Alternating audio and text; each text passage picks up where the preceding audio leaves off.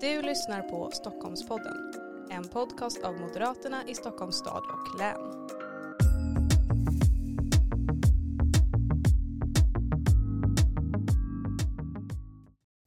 Hej och välkommen till veckans avsnitt av Stockholmpodden. Idag tänkte jag att vi skulle prata lite trygghet och därför har jag med mig Fredrik Kärrholm som är riksdagsledamot från Stockholm för Moderaterna. Välkommen hit. Tack så mycket. Och vi har ett återkommande avsnitt som vi har för alla våra gäster där vi ställer två frågor till alla som är samma frågor då. Och jag tänkte vi börjar där som en liten inledning och uppvärmning på det här. Mm. Och den första frågan är då hur ser Stockholm ut om tio år om du får drömma?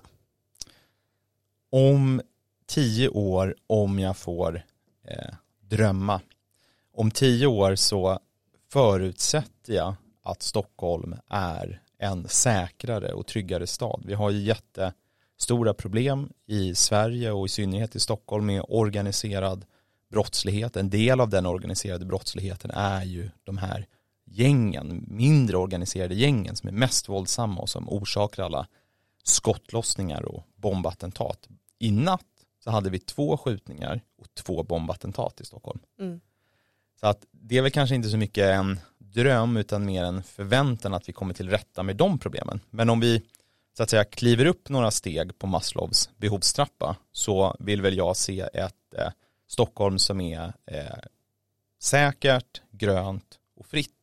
Jag skulle gärna se en framtid där vi hade byggt eh, istället för att motarbeta eh, bilism bara till förmån för kollektivtrafik så skulle jag vilja se ett framtida Stockholm där det finns plats för både och. Mm. Både en fantastiskt fungerande kollektivtrafik, vilket vi i stor utsträckning redan har, tack vare inte minst då Kristoffer Tamson, vårt regionalråd. Eh, men också att det finns plats för, för bilar.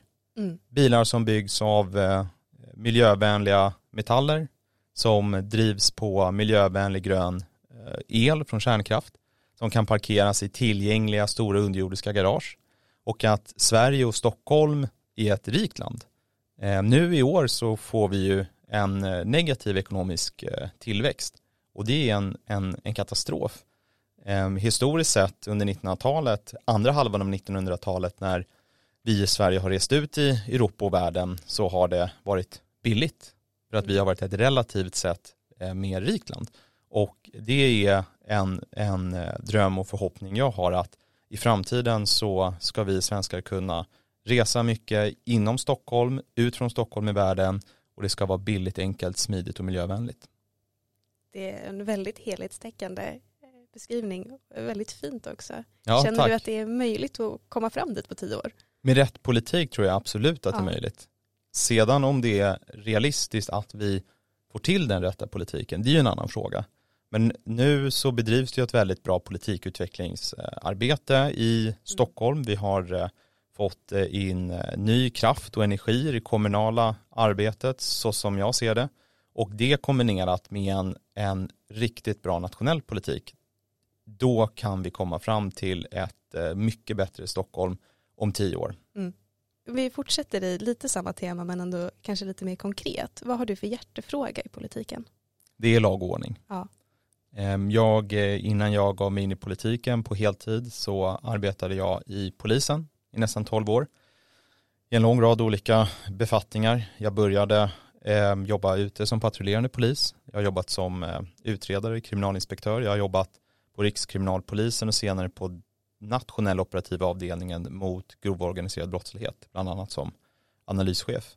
Mm. Ehm, Så att min livsgärning har i stor utsträckning gått ut på att bekämpa brottsligheten och tyvärr så har det under samma tid eh, blivit värre både i Stockholm och i Sverige. Inte all brottslighet men den här grova organiserade brottsligheten har blivit mycket värre. Det grova våldet, Mm. gängvåldet har blivit mycket värre.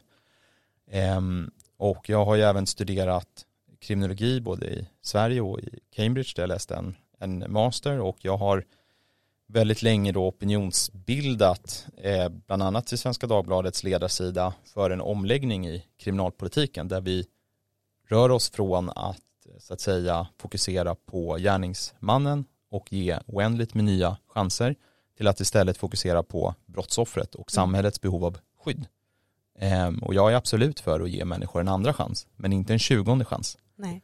Ehm, så min hjärtefråga är att vi eh, får till en straffrätt värd namnet eh, och en starkare polis, att vi kan återupprätta en rimlig nivå av trygghet och säkerhet. Mm. Och det är otroligt viktiga frågor också, för det är på något sätt fundamentalt för samhället att det är ordning och reda och det är att det är tryggt. Absolut. Inget, alltså, det är klart att alla frihetsreformer är också fantastiska när man är på den här sidan av politiken i alla fall, men utan ett tryggt och fungerande samhälle så är det ju ganska värdelöst många av de andra grejerna. Och jag tror din första fråga där när du frågade om, om jag skulle drömma hur Stockholm såg mm. ut som tio år så innan jag gav mig in i någon form av drömmande så stannade jag upp vid just Maslows eh, eh, behovstrappa det första steget. Mm. Eh, och det är just vår trygghet och säkerhet. Ingenting annat är särskilt mycket värt om vårt liv och hälsa är hotad, om vi är Nej. utsatta för en överhängande risk för våld. Mm. Ehm, så att det är, som jag ser det så är det just nu politikens viktigaste uppgift att komma till rätta med det här eh, allvarliga brottsproblemet vi har. Mm. Och du har ju en väldigt bred bakgrund inom just ordning och brott eh, bakom dig. Hur kom du in på den banan från början? Var det någonting som var självklart för dig eller blev det bara så? Jag, jag var först inställd på att eh, bli officer och sen efter eh, värnplikten så kände jag mig eh, färdig med, med militären och började istället studera juridik mm. Ehm, och sneglade då på att bli eh, åklagare. Men polisyrket eh, är mer operativt och lockade mer för att det verkade mer spännande. Ja. Så att då ehm, lämnade jag mina juridiska studier och började studera på, på Polishögskolan. Ehm, så det var väl ingen, det var väl ingen slump, men, men med stigande ålder och lite mer erfarenheter så hittade jag vad som intresserade mig eh, mest och jag trivdes jättebra i polisen. Jag kan mm. rekommendera alla som funderar på att bli polis att, att söka, det är ett fantastiskt yrke.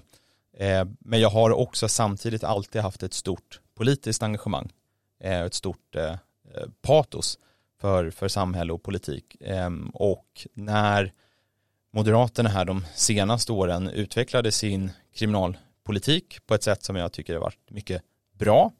Eh, och jag hade även förmånen då att på ett litet hörn vara med i den kriminalpolitiska arbetsgrupp som, som tog fram underlaget för den proposition som sedan röstades fram på partistämman 2021 som så att säga la grunden för den kriminalpolitik som vi nu också realiserar med regeringsmakten. Ehm, då var det för mig väldigt självklart efter att under många års tid eh, opinionsbildat för det här och drivit på för det här också vara med och genomföra det. Mm. Men var det då lag och ordningsfrågan som ledde dig till Moderaterna som parti eller var det någonting annat? Jag har faktiskt ett eh, preskriberat förflutet i Moderaterna så att när jag jobbade som polis 2010 uh -huh. och samtidigt studerade kriminologi vid Stockholms universitet så engagerade jag mig i Moderata studenter. Okay. Eh, jag har alltid ideologiskt varit eh, orienterad mot en liberal konservatism tron på den eh, fria marknaden, mm. tron på individen före kollektivism, men samtidigt då inte fästa sig vid någon form av utopistisk skrivbordsteori och utifrån den utforma samhället utan ha en stor respekt för att samhället är väldigt komplicerat, det är organiskt framvuxet och politiska förändringar bör ske med en, en stor försiktighet. Och att vi måste fästa stort värde vid eh, de värderingar som under lång tid har präglat vårt samhälle. För de värderingarna har inte uppstått av en slump. De har eh, uppstått för att de har fyllt en, en viktig funktion. Och de ska man vara försiktiga med att, att eh, förändra på politisk väg utan istället eh, vårda och låta så att säga värderingar och, och kultur i samhället utvecklas på ett mer organiskt sätt då med utgångspunkten i, i individernas eh, mm. Eh, självständiga vilja. Så att då 2010 så var det självklart för mig att, att engagera mig i Moderata studenter för att Fredrik Reinfeldt hade gjort en fantastisk första eh, mandatperiod. Eh, jag vet att, att det finns en hel del som har synpunkter på eh, slutresultatet 2014 men, men det som skedde 2006-2010 var eh, fantastiskt. Socialdemokraterna ja. hade styrt i 12 år och det genomfördes stora eh, frihetsreformer, stora strukturella reformer som gjorde att Sverige blev ett friare och rikare land och att vi, vi alla fick det, fick det bättre. Eh, så det var fantastiskt och eh, inför valet 2010 så var då eh, statsminister mot kandidaten Mona Sahlin Mm som då gick, eh, gick, gick till val med en, en koalition då med Miljöpartiet och Vänsterpartiet. Och Vänsterpartiet som då leddes av Lars Ohly, Mm. som till nyligen hade varit och uttalad kommunist, Ja. var en då potentiell finansministerkandidat. Och då eh, såg jag det som självklart att, att dra ett strå till stacken då för att eh, inte behöva vakna upp efter valnatten och vi hade då en, en gammal kommunist som finansminister. Så då engagerade jag mig i moderata studenter ehm, och det ena ledde till det andra och under en, en kortare period så jobbade jag även eh, som, som tjänsteman för Moderaterna Ja, vad roligt. vid Moderaternas riksdagskansli och var då tjänstledig från, från polisen. Men efter lite mer än, än ett år så, så gick jag tillbaka till, till polisen och jobbade sedan i polisen i ytterligare eh, tio år. Och det, jag tycker det är härligt det där att man faktiskt kombinerar både politikeryrket med faktiskt annan arbetslivserfarenhet också. Att du får lite av båda världarna för det kan ibland saknas. Eh, och det vet jag att du också har pratat om flera gånger. Att det är bra att folk har annan erfarenhet in i partiet och samtidigt så kan du ta med dig annan erfarenhet från partiet ut i arbetslivet. Jag tror det är väldigt betydelsefullt att det, det, det sker en, eh, en, en växling där och eh, sen, sen ska man också komma ihåg att, att vi har erfarna politiker som verkligen kan det politiska hantverket. Som vet hur en slipsten ska dras i kommunen, som vet hur de parlamentariska processerna och all formalia i detalj går till i riksdagsarbetet. Det är jättebetydelsefullt. Absolut. Så att hade hela vår riksdagsgrupp bestått av personer som jag, då hade vi inte lyckats uträtta särskilt mycket. Nej. På grund av då bristande erfarenhet kring det parlamentariska arbetet. Så de här eh, erfarna politikerna är väldigt eh, viktiga. Samtidigt då som det också är betydelsefullt att vi i eh, partiet har personer som har sakkunskap, både på, på, på, på tjänstemannafunktioner men också som, som politiker. Mm. Och där hoppas jag att jag då kan, kan fortsätta och bidra med min, med min yrkesbakgrund och med mina sakkunskaper kring eh, polisen och rättsväsendet och, och brottsbekämpning och straffrätt. Och det låter ju väldigt rimligt och klokt. Och du har ju, jag tror det är bra med en balans i allting. Du kan inte bara ha för mycket av en sort, utan man måste blanda upp lite för att få en bra spridning och faktiskt få en konstruktiv debatt och kunna se frågor från olika håll. Annars så blir det så lätt enspårigt och du får lite nästan skygglappar på, omedvetet som antagligen, men det är viktigt att du får olika perspektiv på frågor. Mm. Ehm, och där tycker jag Moderaterna är, är, är bra i det avseendet och nu så sker det ytterligare politikutveckling. Nu har det ju tillsatts flera arbetsgrupper för att utveckla vår politik eh, ytterligare och en av de arbetsgrupperna handlar just om det sociala brottsförebyggande arbetet. Mm. Ehm, traditionellt sett i Sverige så har vi ju haft då en, en eh, klen straffrätt och väldigt mycket fokus på social brottsprevention. Och den sociala brottspreventionen har långt ifrån skett på ett optimalt sätt. Nu ser vi till att vi får en ordentlig straffrätt. Vi kommer få eh, betydligt, betydligt mycket hårdare tag. Jag tror inte alla riktigt förstår hur pass, eh, hur pass kraftigt straffen kommer skärpas. Mm. Jag menar den för, för, föregående regeringen talade hela tiden om straffskärpningar men det det i praktiken handlade om det var marginella justeringar. Mm. Eh, det vi nu kommer göra med dubbla straff för gängkriminella. Vi kommer dessutom eh, höja så att säga minimistraffet för många brott. Vi kommer ta bort mängdrabatten och se till att om, om du döms för flera brott, så de tre grövsta brotten kommer du så att säga få det fulla straffvärdet för. Mm. Först därefter kom, kommer det ske en, en avtrappning. Det här kommer innebära att, att personer som har dömts till ett eller ett par års fängelse riskerar, kommer istället riskera kanske tio års fängelse. Mm. De som har suttit några år i fängelse kan möjligt, möjligen riskera 20-30 år i fängelse. Så att det här kommer bli en, en dramatisk förändring. Den stora utmaningen i det här är att se till eh, att vi får tillräckligt med anstaltsplatser. För där finns det redan idag en, en, en brist. Och där tror jag att man behöver fundera lite på att göra en standardsänkning helt enkelt. Mm. Eh, Jag tycker man borde pröva idén att eh, ha våningssängar i Mm. celler. Eh, våra anstalter är väldigt generöst byggda med stora och många gemensamma utry- utrymmen och när man eh, under vissa tidsperioder då har renoverat till exempel en del av en anstalt så har man haft en tillfällig lösning med att internerna har bott just i våningssängar i, i, de, i, i de delar av anstalten där det inte pågår renovering. Så att det är en, en, en realistisk möjlighet. Ehm, och som sagt då, nu skärper vi, skärper vi straffen. Men det är väldigt betydelsefullt också att vi får en bättre social brottsprevention. Mm. Och här vill ju ofta vänstern skapa ett motsatsförhållande och säga att ja, det, det viktiga är inte att skärpa straffen utan det viktiga är att satsa på det förebyggande arbetet. Men det finns inget motsatsförhållande. Nej. Först och främst så är ju straff brottsförebyggande. För den som sitter inlåst kan inte begå brott. Mm. Sen är det såklart det bästa är ju om personen inte begår brott från första början så att man inte behöver straffa dem. Och där behövs det ju ett, ett socialt brottsförebyggande arbete.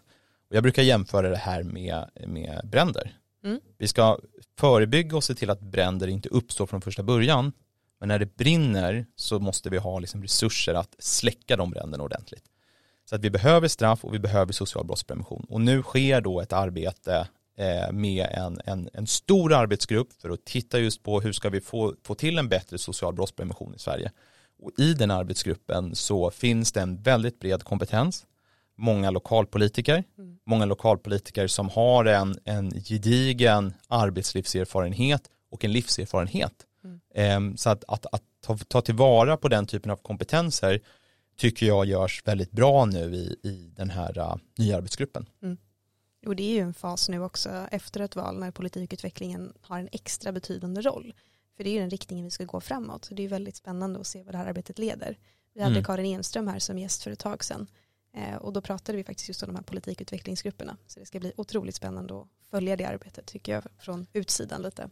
Ja, Och det där är en- en viktig lärdom från eh, vårt tidigare maktinnehav. Efter eh, första regeringen Reinfeldt, Reinfeldt 1, 2006 och 2010 så stannade reformtakten av. Mm. För att man enligt min mening då inte tillsåg att ha ett, ett kontinuerligt fortsatt politikutvecklingsarbete. Men det är ju det vi har nu med de här många arbetsgrupperna. Mm. Ehm, och när det gäller just det brottsförebyggande eh, arbetsgrupper som tittar på det brottsförebyggande arbetet, då tror jag att en viktig sak är att vi i Sverige ser till att adressera kultur, moral och värderingar som eh, orsak till brottslighet. Vi har ju då eh, ofta i den offentliga debatten och det politiska samtalet haft ett väldigt stort fokus på socioekonomiska faktorer och materiella omständigheter som förklaring till, till brottslighet. Mm. Och det är inte betydelselöst, men i slutändan, om en person väljer att begå ett brott så beror det på de egna värderingarna och förmågan till självbehärskning. Mm. Och det här är viktigt att hålla, göra skillnad på kausalitet och korrelation. Mm. Så att vi kan ju se att personer då, unga, unga män från socioekonomiskt utsatta områden är ju överrepresenterade när det kommer till, till brottslighet. Eh, även personer med utländsk bakgrund är överrepresenterade i, i, i de flesta brottskategorier. Men för varje person då som begår ett brott, för varje ung kille i en förort som kastar sten mot polisen så finns det tio andra unga killar Mm. som har samma materiella omständigheter som inte kastar den där stenen. Precis. Så det betyder helt enkelt att de här materiella omständigheterna räcker inte som förklaring för att förstå varför, varför någon begår ett brott. Men det som, det som det kokar ner då till det är helt enkelt individens eh, moral och värderingar och det här är egentligen common sense. Men det finns också en, en professor i, i, i- Cambridge då, där jag hade förmånen att studera Per-Olof Wikström, en svensk professor i kriminologi, som har eh, formulerat och beskrivit det här väldigt pedagogiskt i, i det som kallas situationell handlingsteori. Mm. Så att den som är lite mer nyfiken på att förstå de här bitarna som är väldigt eh, under, underdebatterat i Sverige kan, kan eh, googla fram det. Ja, det är ett bra tips. Det tar vi nog med oss alla som lyssnar här. Du är ju sedan valet även riksdagsledamot. Hur ser en vanlig dag ut för dig? Vad är det som du har tänkt dig? Det är väldigt olika från dag till dag. Eh, en del dagar är koncentrerade kring de parlamentariska processerna. Det handlar om utskottssammanträden där ärenden bereds innan de kommer till, till, till kammaren. Ehm, det är aktiviteter i kammaren, det kan handla om eh, debatter, frågestunder, interpellationsdebatter, även voteringar, omröstningar. Eh, och som ny riksdagsledamot så är det väldigt mycket att förstå och sätta sig in i för att de här parlamentariska arbetsprocesserna eh, liknar egentligen ingenting som finns på andra arbetsplatser. Nej. Och i rollen som riksdagsledamot är man också i hög grad eh, självständig. Det vill säga du har ingen chef som instruerar dig utan det är, är väl, i hög utsträckning väldigt mycket ett eh, eget ansvar. Så att, att komma in som ny riksdagsledamot har varit, har varit krävande. Mm. Ehm, sen, sen vid sidan av de här parlamentariska processerna så eh, är ju i politiken eh, mycket mer. Eh, det handlar ju bland annat då om dialog med departementet om, om vad som sker och vilken ordning saker ska ske och det skrivs direktiv till utredningar nu. Det tillsätts väldigt många utredningar med anledning av, av Tidöavtalet eh, och försöka att ha en, ha en påverkan i, i det. Sen en viktig uppgift som jag ser också är att ha en kontinuerlig opinionsbildning. Jag bedrev eh, en, en ganska intensiv eh, personvalskampanj inför valet och dessförinnan så opinionsbildade jag självständigt i, i eh, tio år. Bland annat skrev jag ju då i Svenska Dagbladets ledarsida som jag nämnde men skrivit många debattartiklar, gjort intervjuer, skrivit ett par böcker och eh, det jag försöker göra är att eh, fortsätta så att säga nå ut och övertyga så många väljare som möjligt att det som eh, sker nu är nödvändigt och sker på bästa sätt och eh, helt enkelt hjälpa till att bygga upp ett starkare väljarstöd inför nästa val 2026. Mm. Jo, i där att bilda opinion. Du är ju ganska så aktiv på Twitter också. Jag har följt det där ganska länge bland annat vet jag. Ja, vad roligt att höra. Jag har snart 35 000 följare. Ja, jag såg det. Vi snokade lite här inför avsnittet. Det är väldigt många. Sen är, väl, sen är det väl som alltid då med de här äh, följarskarorna på Twitter att en, en, en viss andel är ju helt enkelt eh, troll och båtar, alltså ja. som inte är riktiga följare. Absolut. Men den absoluta merparten är ju det. Men du har ju ganska stort engagemang tycker jag också i dina kommentarsfält och liksom i trådar och sånt så tycker jag ändå att det händer saker så att det är ju inte bara bottar som tur är. Nej, Men, eh, hur... och det finns ju lite olika metoder också på så man kan, kan eh, göra en analys av och se hur, hur det är. Så där kan, där kan jag ändå vara lite stolt och säga att i mitt fall är det ganska eh, få. Ja. Sen kan man fråga sig vad det beror på, det vet jag inte. Men hur känner du, att, hur viktigt tror du det är med sociala medier för att skapa opinion? Jag tror att det är jätteviktigt. Och det är, det är, inte så mycket en åsikt, det är fakta. Det finns ju mycket studier som har eh, påvisat just i det politiska opinionsbildande arbetet och i valrörelser hur viktiga sociala medier är. Och eh, där har man ju ofta, ofta sagt att eh, Obama vann valet just på grund av överlägsenheten i, i sociala medier. Mm. Ehm, och jag försöker vara aktiv på Eh, så många plattformar som, som möjligt. Eh, Facebook, Instagram, eh, Twitter. Ehm, jag hade tidigare ett, ett TikTok-konto men tog bort min TikTok-app från telefonen och, och ominstallerade hela operativsystemet för att eh, det, finns en, en, det finns mycket som talar för då att eh, TikTok som eh, kontrolleras av den kinesiska staten mm eh, installerar helt enkelt eh, kod så att, så att appen fungerar som en spionprogramvara. Mm.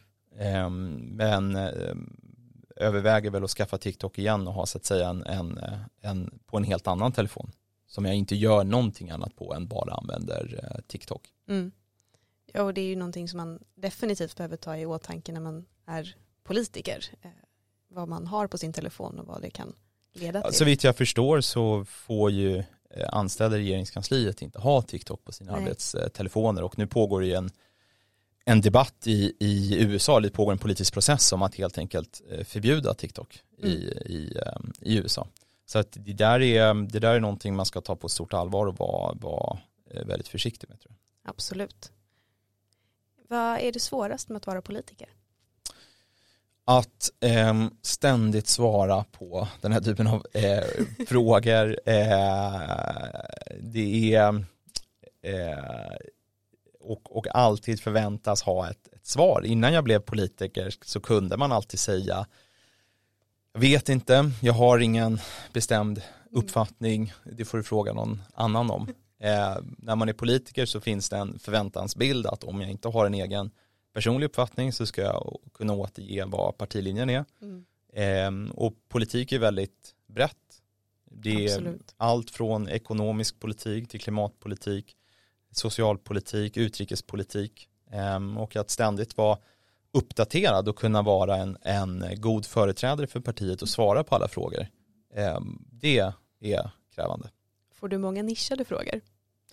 Ja, alltså de flesta, de flesta ställer ju frågor till mig som är kopplat just till brottslighet mm. och brottsbekämpning och, och, straffrätt och det är ju liksom det är min turf så där är jag väldigt, där är jag väldigt bekväm på att svara på frågor på uppstöd så det är inga, det är inga, just den biten är inga som helst problem. Skönt. Eh, vad är det roligaste då? Det roligaste är att man får vara med och påverka. Som sagt, jag arbetade eh, jag arbetade som, som journalist, som ledarskribent både i Svenska Dagbladet. eh, jag gjorde ett vikariat på, på Smålandsposten och var på Svenska nyhetsbyrån och sen då när jag jobbade som polis så, så skrev jag kolumner och, och debattartiklar. Eh, och då går man ofta efter och kommenterar. Som mm. politiker så får man gå före och genomföra. Ja. Och det är väldigt roligt och tillfredsställande. Det kan jag verkligen tänka mig. Känna att man är en större del i processen framåt och inte bara kommentera den. Ja, precis. Sen är det alltid ett, ett, ett, ehm, ett lagarbete, men, men, men även i ett lag så har man ju alltid möjlighet att, att påverka och, bidra, även om det är på marginalen. Mm. Och precis som du nämnde här i början så är det ju väldigt mycket skjutningar och sprängningar i Stockholm. Eh, vad är dina tankar om den våldsvåg vi ser just nu? Jag, jag tror att eh, det är många, så här, det är många som pratar om att det pågår en våldsvåg. Rikspolischefen sa här senast i Aktuellt häromdagen att det pågår en våldsvåg. I januari i Stockholm så inträffade det 17 eh, skottlossningar. Mm.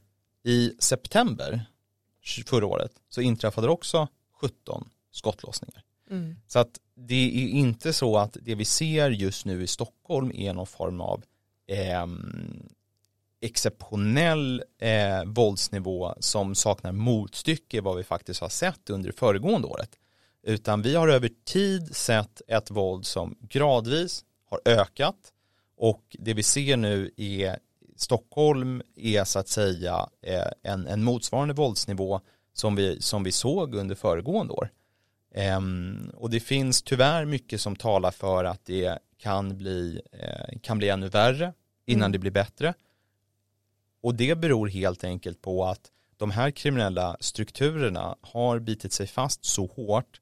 Vi har en, en gangsterkultur som har slagit så stor rot. Vi har mer avancerade kriminella nätverk som har etablerat sig så ordentligt att det kommer att ta tid att bryta ner de här kriminella strukturerna. Och det finns vissa som tvekar kring om det ens är möjligt, mm. men det är möjligt. Jag brukar påminna om den effekten som uppstod våren 2021 i samband med eh, Encrochat. Det var ju utländska polismyndigheter som knäckte Encrochat, delgav svensk polisinformation, vilket gjorde att man kunde häkta väldigt många eh, centrala individer som är centrala i kriminella nätverk. Det. Och det gav en omedelbar effekt. Mm. Eh, på våren 2021 så såg vi en kraftig minskning i både så att säga det här äh, grova våldet med skottlossningar och bombattentat men även i kriminell aktivitet i övrigt kopplat mm. till kriminella nätverk. Morgan Johansson hade då en presskonferens där han utropade så att säga att eh, nu, är, nu, är, nu har vi bekämpat, nu har vi besegrat den organiserade brottsligheten.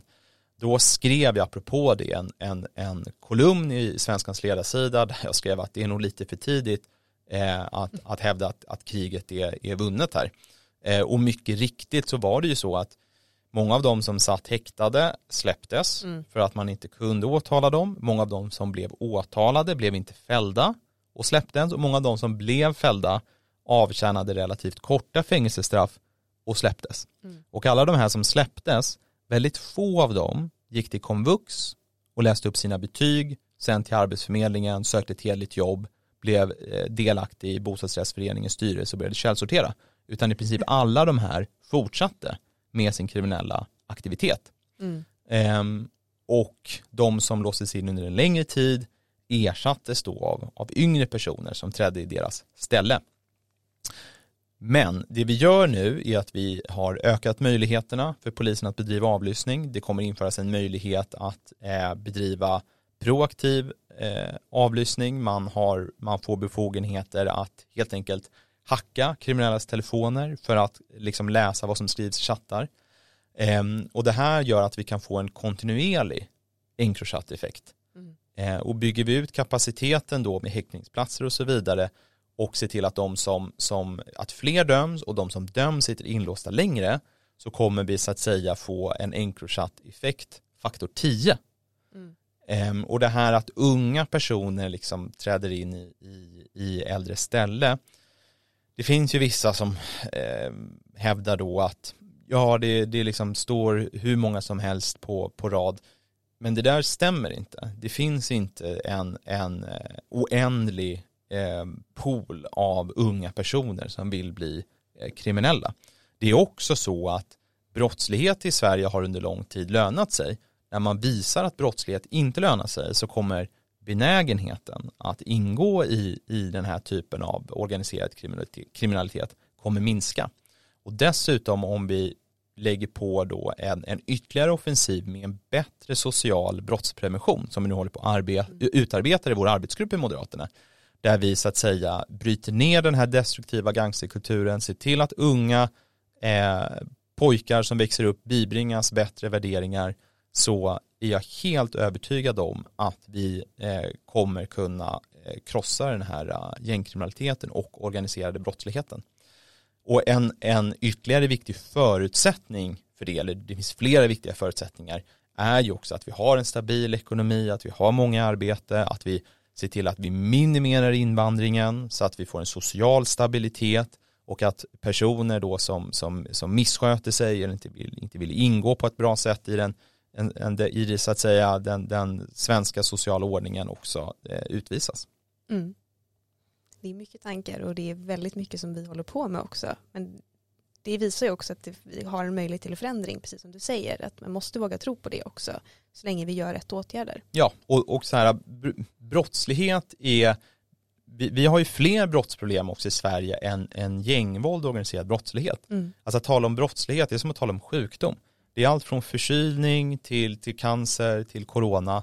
Ehm, och vi har mycket annan väldigt allvarlig brottslighet. Vi har våld mot kvinnor, eh, våld i nära relation, vi har sexualbrott, våldtäkter, eh, vi har hedersförtryck, vi har också eh, vi har rån mellan unga, vi har inbrottsstölder, eh, vi har bedrägerier, så det finns flera brottsproblem.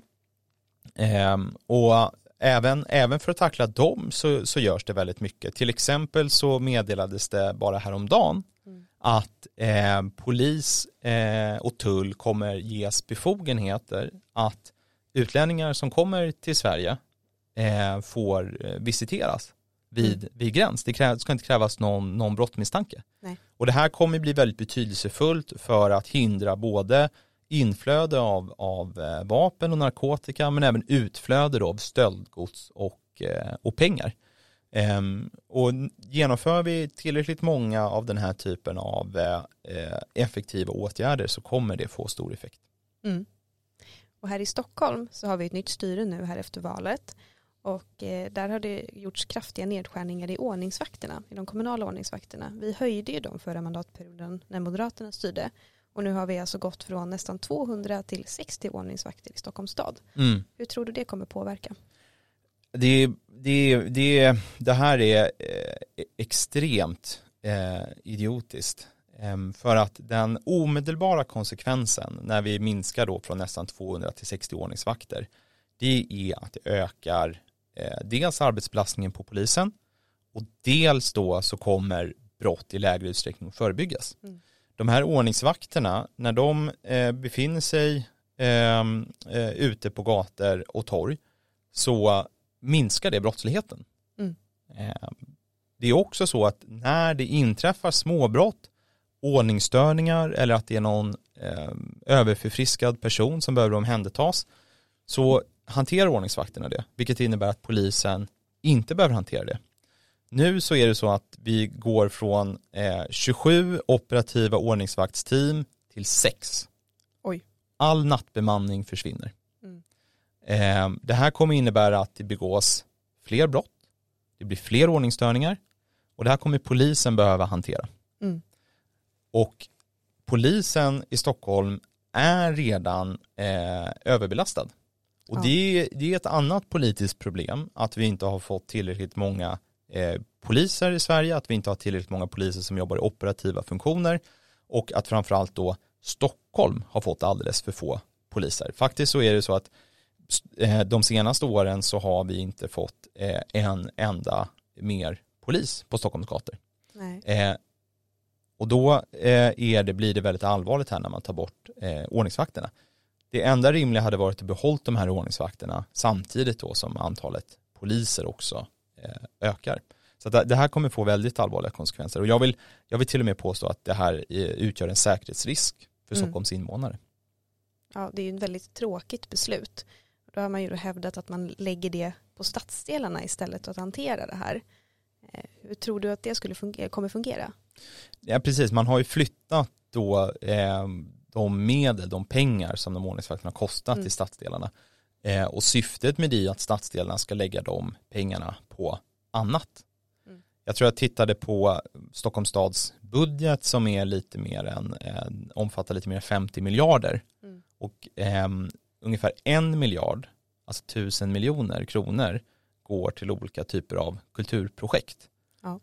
Ehm, om man ska spara pengar så borde man snarare ha sparat där och behållit de här ordningsvakterna samtidigt då som man hade kunnat satsa på även andra brottsförebyggande åtgärder.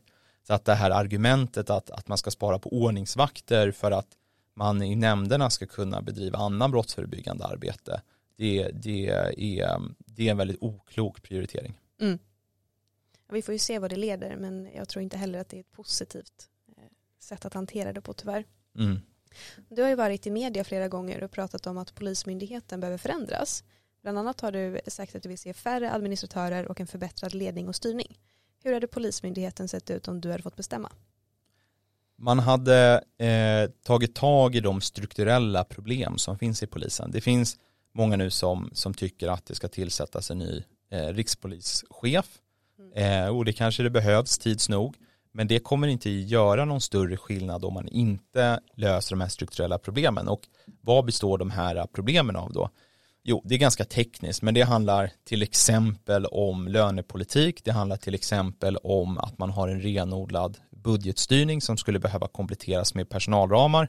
Och utan att gå in på exakt vad det innebär så är den effekten man skulle kunna uppnå med att ta tag i de här strukturella problemen är att vi får fler polisanställda som utreder brott och fler polisanställda som patrullerar gatorna. Mm. Ehm, det är Ehm, ett stort problem i svensk polis är att det är alldeles för få som arbetar i kärnverksamheten och alldeles för många som arbetar i stödverksamhet eller som arbetar med eh, samordning, i, med verksamhetsutveckling och med andra former av liksom mer eh, strategiska projekt som, som inte så att säga direkt har en nytta för, för medborgarna. Och allt, allt det här, all den här stödverksamheten och all den här verksamhetsutvecklingen och samordning och så vidare, den typen av arbete behövs, men omfattningen på den, den typen av arbete är för stor. Och över tid, och om vi backar då till någonstans i början på 90-talet, så kan vi se hur kärnverksamheten som andel av polisorganisationen har krympt väldigt mycket. Ungefär i slutet av 80-talet så av alla som arbetade i polisen så ungefär två tredjedelar var patrullerande poliser i uniform. Mm. Idag är det färre än 20%. Så vi har gått från nästan 70% till 20%. Ja, det är ju radikal skillnad. Ja, och sen så finns det, det finns samhällsförändringar som motiverar att du behöver till exempel enheter som jobbar med cyberbrottslighet. Eh, brottsligheten har fått en mer internationell karaktär. Men de här samhällsförändringarna och omvärldsförändringarna motiverar inte den här eh, stora förändringen som, som har inneburit att kärnverksamheten har krympt.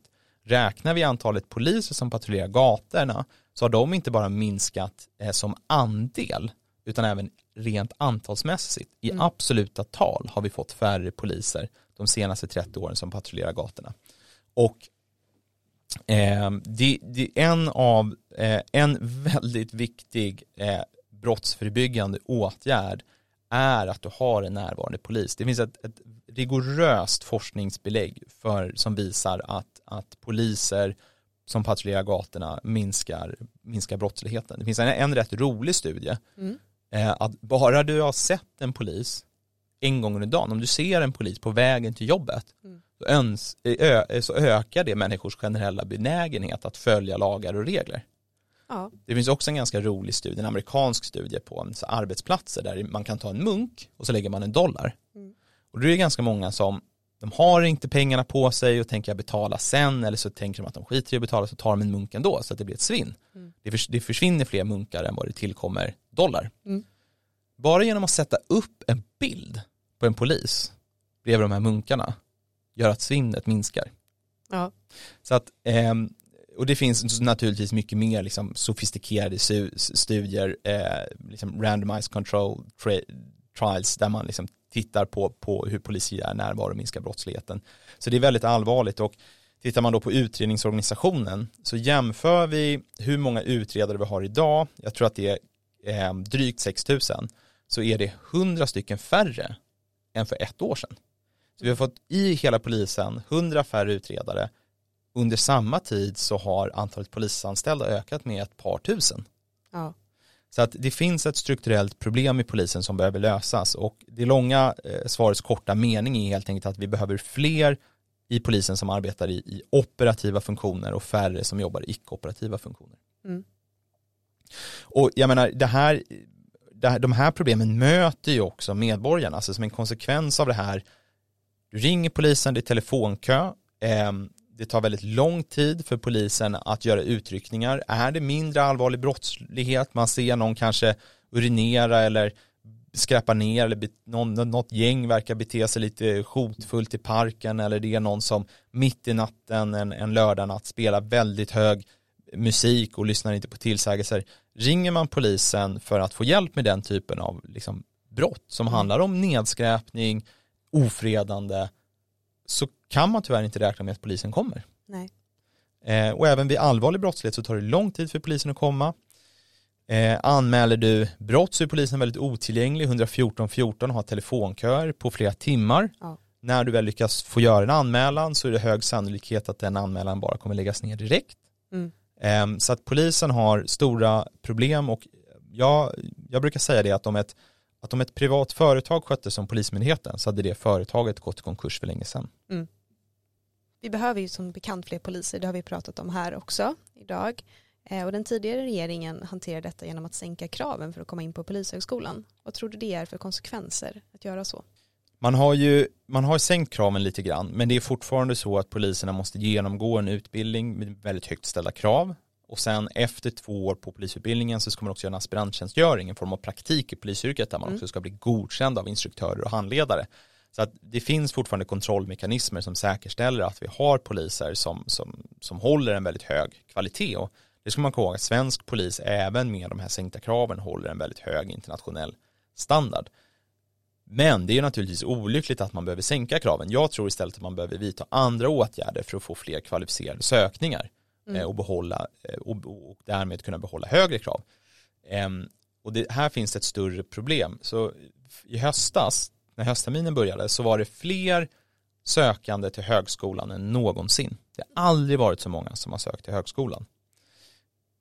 Men många utbildningar som är väldigt attraktiva, där sker en överutbildning. Mm. Det vill säga det utbildas fler än vad det finns ett samhällsbehov för. Statistiska centralbyrån gör varje år en prognos över vad är samhällets behov av eh, journalister, medievetare, illustratörer, jurister, socionomer, lärare, sjuksköterskor och poliser och så vidare. Och där kan vi se att det överutbildas eh, viss, på vad det gäller mot vissa typer av yrken och sen mot andra typer av yrken som tyvärr är väldigt samhällsviktiga. Poliser, lärare, sjuksköterskor så lyckas man inte fylla utbildningsplatserna. Nej. Och om man då skulle se till att antalet utbildningsplatser i högre utsträckning matchar samhällsbehovet då skulle man då, om vi tittar då konkret på juristutbildningen där det sker en överutbildning. Så att om du har en person idag som gärna vill bli jurist och idag söker till juristutbildningen så finns det en risk att när hon eller han har gått klart utbildningen så kommer den personen inte få anställning som jurist någonstans. Nej. Det finns för många jurister. Det blir en akad ak akademisk arbetslöshet. Eh, har du då en person som vill bli åklagare som sen går ut juristutbildningen och inte får bli åklagare. Nej. Den personen kommer inte ens få handlägga bygglovsärenden på Värmdö kommun. Eh, då hade det varit bättre både för individen och för samhället och skattebetalarna som finansierar utbildningen att helt enkelt eh, dra en gräns vid att inte utbilda fler än vad samhället faktiskt behöver. Mm. Och om den här då tjejen eller killen som vill bli åklagare då inte får plats på juristutbildningen av den anledningen så kommer den personen förmodligen inte att börja jobba på 7-Eleven. Den Nej. personen kommer förmodligen ha ett andrahandsalternativ. Det kanske är lärare, det kanske är socionom, det kanske är polisutbildningen. Mm. Så att genom att helt enkelt justera andra attraktiva utbildningar till att matcha samhällsbehovet så tror jag att vi kommer få fler sökande till de här samhällsnyttiga utbildningarna där idag finns för få sökande. Och fram till slutet av 80-talet så myndigheten Universitetskanslerämbetet eh, reglerade då i hög grad antalet utbildningsplatser just för att matcha samhällsbehovet. Den där styrningen har man lättat upp och med en ambition att bygga ut högskolan väldigt mycket vilket har fått de här olyckliga effekterna. Så att, så att jag tror att eh, våra liberala eh, vänner som, som nu i regeringen då kontrollerar högskolan skulle behöva ta ett helhetsgrepp kring den här biten. Eh, och det skulle inte bara lösa eh, det problemet att det är tomma platser på polisutbildningen utan vi skulle få fler sjuksköterskor, fler lärare etc. med en sån lösning tror jag. Mm. Spännande tankar. Eh, vi har ju pratat lite om det här med straffskärpning och sådant också. Ehm, har du en konkret, bara den direkt, varför är det så viktigt med skärpta straff?